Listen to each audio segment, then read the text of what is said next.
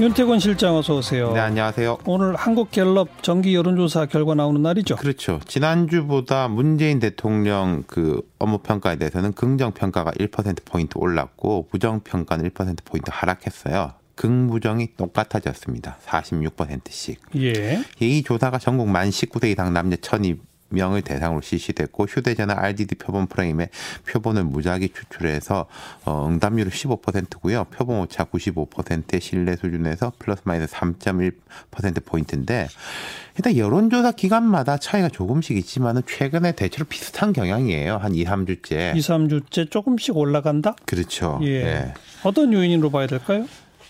최근에 뭐 경제가 아주 좋아졌다거나 아니죠. 대외 관계가 좋아졌다거나 그것도 그런 아니죠. 거 없습니다. 딱 예. 하나 큰 거는 조국 효과죠.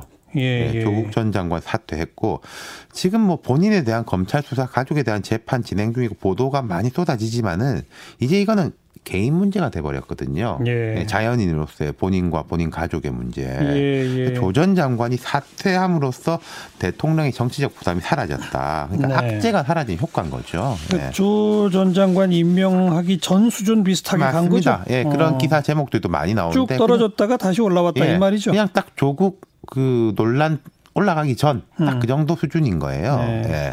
정당 지지도는 어때요? 비슷한 흐름입니다. 예. 민주당은 40%인데 지난주보다 1% 포인트 하락했는데 거의 같다고 보면 되고 민주당도 한 4주 동안 많이 올라가서 이 정도가 된 거거든요. 예. 한국당 21%로 지난주보다 2% 포인트 하락. 하락세가 두드러집니다. 40대 21이면은 두 배 아니겠습니까? 음. 그러네요. 예.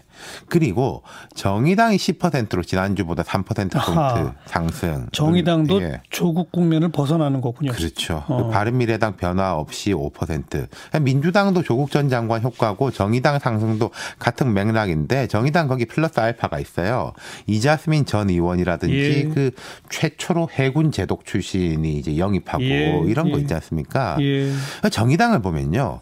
구체적인 일에 대한 평가하고 별개로 여러 정당들 중에서 정상적으로 돌아가는 거의 좀 유일한 정당이에요. 여기가 지금. 네, 그러니까 네. 대표가 뭐 딱 버티고 서 있고 뭐 당내 자본 같은 것도 별로 없고 예. 일이 일대로 돌아가고 있는 정당이라는 거죠. 예. 그 효과가 이제 큰 것이고 한국당은 그 반대로 보면 됩니다. 조국 효과 빠졌고 그러니까 한국당도 조국 이전으로 그대로 돌아갔고 거기다가 예. 플러스 알파가 계속 삐그덕 삐그덕거리면서 뭐 잡음 나오고 뭐 박찬주 전 대장, 그렇죠. 뭐 표창장, 예 그래서 또, 또, 통합 얘기는 꺼냈는데 진척은 없고. 네, 뭐 이런 그리고 거. 뭐 예. 서로 뭐 중진이 나가라, 초재선이 그러게 나가라, 뭐 말이에요. 이런 이제 잡음들이 있는 거 이게 이제 안정감을 못 주는 거죠. 바른미래당도 마찬가지죠. 맞습니다. 예. 바른미래당은 제3세력으로서 반사이익을 거둘 만한 요건은 분명히 있어요. 그런데 이 당 자체가 안정적이지가 않지 않습니까? 그러니까 내가 3세력을 지지한 사람이라고 할 때 지금 현재 바른미래당 그건 또 아니다 이렇게 예. 되는 거거든요. 예. 이 당이 그대로 갈리는 만무하고 쪼개지기는 쪼개질 건데 언제 어떻게 쪼개질지 알 수가 없는 상황인 거. 네. 그러니까 한국당하고 바른미래당은요, 뭐 딴 거 잘하는 것보다 이 좀 상황이 안정되느냐 못 되느냐 정리됐다. 그 문제가 제일 클 겁니다. 정리됐다 이제. 그렇죠. 아. 예. 그 정리 되겠어요, 근데.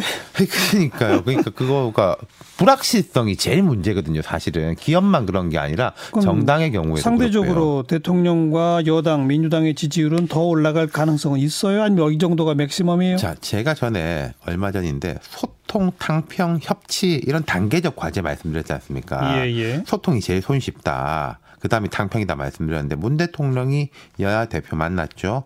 다음 주 초에는 국민과의 대화도 있습니다. 소통 드라이브죠. 그러니까 별다른 이제 돌발적인 악재가 발생하지 않는다면은 제 이런 예측 잘 안 하는데 내주에는 또 좀 괜찮게 갈 것 같아요. 거기다가 연말 연초 인사에서 탕평 이미지까지 플러스가 된다면은 좀 좋은 흐름이 갈 것 같아요. 예. 그런데 또 뭐 인사가 뭐 코드 인사다 뭐 이런 식 이야기가 된다면은 그냥 저냥 그런다고 예. 푹 빠지진 않을 것 같고 왜냐하면은 이 한국당이 받쳐주는 게 있기 때문에 물론 이 이야기는 돌발 악재 같은 것이 생기지 않는다라는 전제하에서 드리는 말씀입니다. 알겠습니다. 예. 결국은 그 인사가 문제예요. 그렇죠. 지금 남은 과제는 그거입니다. 여권의 예. 과제는 아, 청와대와 정부 개편, 총리 어떻게 선택할지 참 중요한 겁니다. 윤태권 실장 수고하셨어요. 예. 감사합니다.